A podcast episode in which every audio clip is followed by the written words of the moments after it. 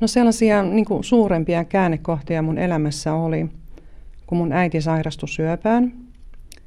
Ja sitten kun mä jouduin kohtaamaan todellisuuden, että mun vanhin lapsi käytti päihteitä. Kun tuli puhelu että lääkäriltä, että mun äiti, tuota, äitillä todettiin syöpä ja niin tuntui, että maa jalkojen alta niin kuin katoaa. Ja sitten se hetki, kun jouduin toteamaan, että mun poika on syvällä päihdemaailmassa, eikä missään kevyissä aineissa, niin se oli niin semmoinen isku vasten kasvoja ja tuntui, että henki loppuu kesken. No se tilanne sitten, kun todettiin se syöpä ja alkoi se prosessi siitä, juostiin lääkäristä lääkäriin ja eikä oikein tiedetty ennustetta, että miten siinä käy. Ja tuli sellainen pelko, että menetänkö mä mun äidin ja että miten mä pärjään. Ja mä jään ihan yksin ja että mitä mun elämässä tapahtuu, se epätietoisuus oli sellainen, joka niin kuin kalva mua. Ja sitten se, se, mitä se päihdemaailma toi niin kuin meidän perheeseen, ei yksin mulle, vaan mun lapsille, muille lapsille ja mun muille läheisille, mun siskolle. Se kosketti meitä kaikkia. Niin se oli sellainen helvetti, missä me elettiin, semmoinen pimeä, pimeä tunneli ja tuntui, että siellä tunnelin päässä ei näy niin valoa ollenkaan. Ja koskaan ei voinut tietää, että minkälainen päivä on niin huominen päivä tai minkälainen tunti on seuraava tunti. Me elettiin niin semmoisen niin veitsen terällä ja se imi niin kuin kaiken voiman, mitä mussa oli, niin loppuun, että tuntui, että mä en jaksa enää niin kuin aamuisin avata silmiäni ja herätä siihen päivään. Mä en halunnut edes herätä seuraavaan päivään, koska mua pelotti, että mitä se päivä tuo tullessaan. Mä halusin vaan paeta sitä kaikkea. Miten sä selviydyit niistä sun työtehtävistä silloin, kun sä olit väsynyt? Jotenkin musta tuntui siltä jossain vaiheessa, että työpaikka oli mulle sellainen äh, pakopaikka. Että mä pääsin kaikkia kotiasioita pakoon. Äh, kunnes sitten, äh, että tota, mulle tuli puhelu, että hän on ollut vakavassa onnettomuudessa. Se oli niin kuin pahinpainainen, mitä, mitä mä aina odotin ja osasin odottaa, koska koska hän oli niin syvällä siinä päihdemaailmassa. Ja kun se puhelu tuli, niin tuota, vaikka osasin sitä odottaa, niin se oli sellainen semmoinen puhelu, että se muutti koko, koko mun elämän siinä muutamassa sekunnissa. Ja sen jälkeen mä sitten vasta jäin niin kuin sairaslomalle töistä. Mä jotenkin menin ihan lukkoon, mä en tiennyt, että itkeäkö vai nauraako. Et musta tuntuu, että mä oon ihan niin kuin, tunteeton. Ja sitä kesti joitain päiviä siinä sitten, ja, mutta sitten kun se tulva niin kuin aukesi, niin sillä itkun määrällä ei ollut niin kuin rajaa. Ja siinä käytiin monenlaisia niin kuin ajatuksia läpi, kaiken näköisiä itsesyytöksiä, että – että onko mä epäonnistunut äitinä ihan täysin, mikä tähän on johtanut tähän tilanteeseen ja että kuinka tästä selvitään ja mitä tapahtuu, mitä jos mun poika kuolee, mitä mä selviän siitä.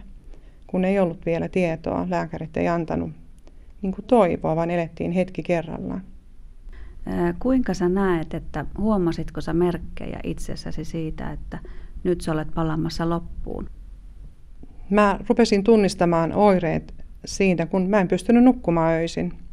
Et vaikka mun kroppa oli aivan väsynyt ja musta tuntui, että mä oon ihan väsyksissä ja mä en jaksa, mutta kun mä pistin pääni tyynyyn, niin uni ei kerta kaikkiaan tullut. Ja sitä kesti jonkun aikaa ennen kuin mä tajusin mennä lääkäriin ja kertoa tästä. Ja lääkäri totesi, että mä oon niin ahdistunut, että mä en pysty nukkumaan sen takia.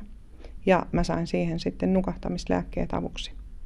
Oliko sulle vaikea askel niin kuin myöntää itsellesi, että, että nyt mä oon väsynyt, nyt mä oon ehkä loppuun palannut ja oliko sulle iso askel lähteä hakemaan itsellesi apua? No kyllä, se oli iso askel, koska äh, mielen itseni niin kuin vahvaksi naiseksi. Niin se oli todella iso askel myöntää, että nyt mä oon niin loppu, että mä en selviä. Ja kyllä tota, ystävät oli siinä semmoisena niin eteenpäin työntäjänä ja semmoisena rohkaisijana, että mene vaan ja hae apua itsellesi. Tein hyvän päätöksen siinä, kun menin lääkäriin ja hain apua. Mä en ole selvinnyt niin omin voimin siitä.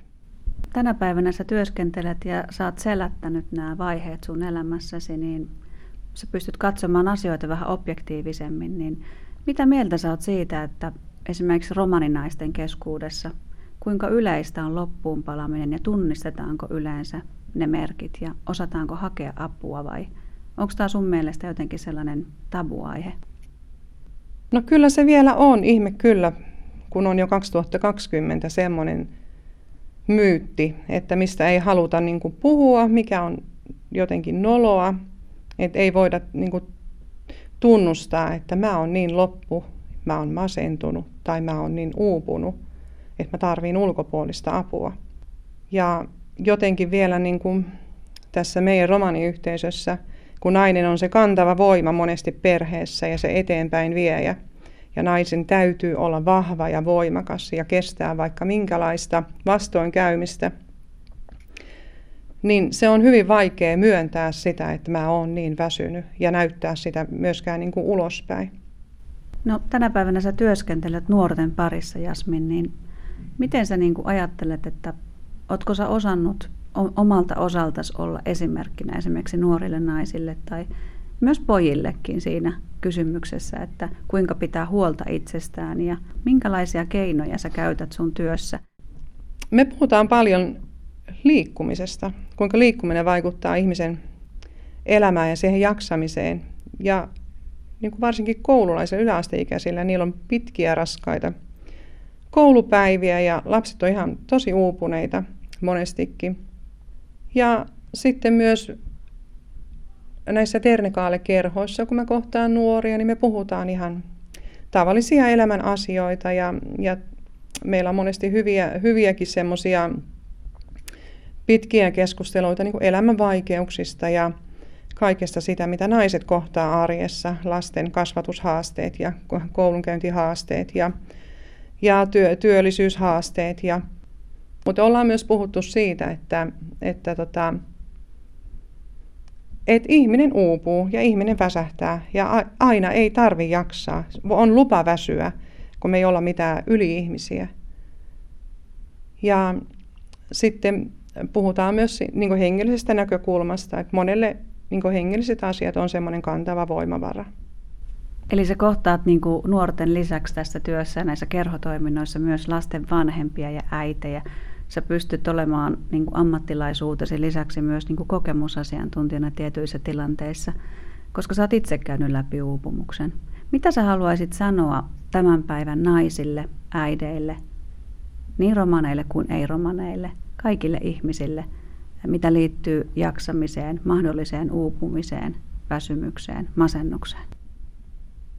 Ei ole noloa tunnustaa sitä, että väsähtää tai masentuu – tai tulee niitä aamuja, että ei tekisi mieli avata silmiä ja herätä päivään.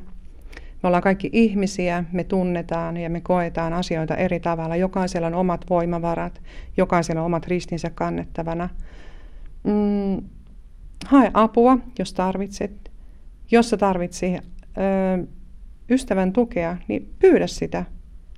Että kyllä ne ystävät on siinä kantavana voimana – on tärkeää, että sä opit tunnistamaan, milloin sä tarvit apua.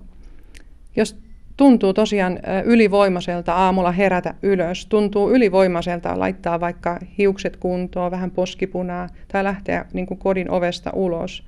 Jos tuntuu siltä, että haluaa vaan olla yksin omien ajatuksiensa kanssa, ei saa nukuttua, niin nämä on semmoisia selviä merkkejä, että sä tarvit apua. Oo rohkea ja ole terveysasemalle yhteydessä. He neuvoo eteenpäin. Näin meille elämästään ja loppuun palamisen vaaroista kertoi tänään Jasmin Palm. Jasminin mielestä on hyvä seurata itseään ja mahdollisia merkkejä väsymyksestä. Uupumisessa ei tulisi olla mitään hävettävää, ja Jasminin viesti onkin, että avun piiriin hakeutuminen on ensimmäinen askel kohti kuntoutumista ja tasapainoista elämää. Romanomiritsin uutisissa kerrotaan, että tammikuun 27. päivänä tuli kuluneeksi 75 vuotta Auschwitz-Birkenaun keskitysleirin vapauttamisesta. Vainojen uhrien muistopäivän tilaisuuksia on vietetty eri puolilla Eurooppaa ja myös Suomessa. Holokaustin uhrien muisto ry järjesti tilaisuuden säätytalolla 27. tammikuuta. Lisäksi kuulemme, että sosiaali- ja terveysministeriössä on ollut haettavana erityisasiantuntijan määräaikainen virkasuhde. Erityisasiantuntijan pääasiallinen tehtävä on toimia ministeriön yhteydessä toimivan valtakunnallisen romaniasian neuvottelukunnan pääsihteerinä. Neuvottelukunta valmistelee romanipolitiikkaa, kehittää romanien ja viranomaisten välistä yhteistyötä sekä edistää syrjinnän vastaista työtä ja yhdenvertaisuutta. Chico dives saarenge. Hielesko tjoonesko anglunopihta efta todives aulo efta varte pang per dotta, kaana Auschwitz-Birkenau meriposko kampos sas mukkime pirro. Aakime komujengos takkos holokaustin uhrien muisto ry, stellidas tauva minsiposko dives aro säätytalo pihta eftato aro hielesko tjoon. Aro fintikothem holokaustia kominsiposko dives, hin aulo stellime kajo dui aatur dui perhestä. Rodibongire pennena te aroduito poliposko kurripa, sas merdino fani iek miljoonos romane, tahou miljooni pibolde, tapanna he aadurie vaure peskide folkengo gruppe. Aro sosiaaluno hin pirrokaan naalunes vollime tiia, vitiko specialistia koputtia kostedos. Dova pirro butti ahella arokotti piako tatsensti piako saakengo partjipa, Tamieni vahinte dova aavelas pertime hastes. Genstano specialistia kokoni fortuno butti hinte tjeres butti, sar heruno ranniposkiiri aroministeriä kotemmuno romanosaakengo komiteos. Romanosaakengo komiteos värdillä romanipolitiikkos, barilla romanengo ta tjensta kiirengo mahkaremutno butti, ta fendillä frodikki piako prissi tjertuno butti, ta komujengo itleetipa. Daisas saare neivipi akakurkes aro romano miritsiatta, ahen teuleha.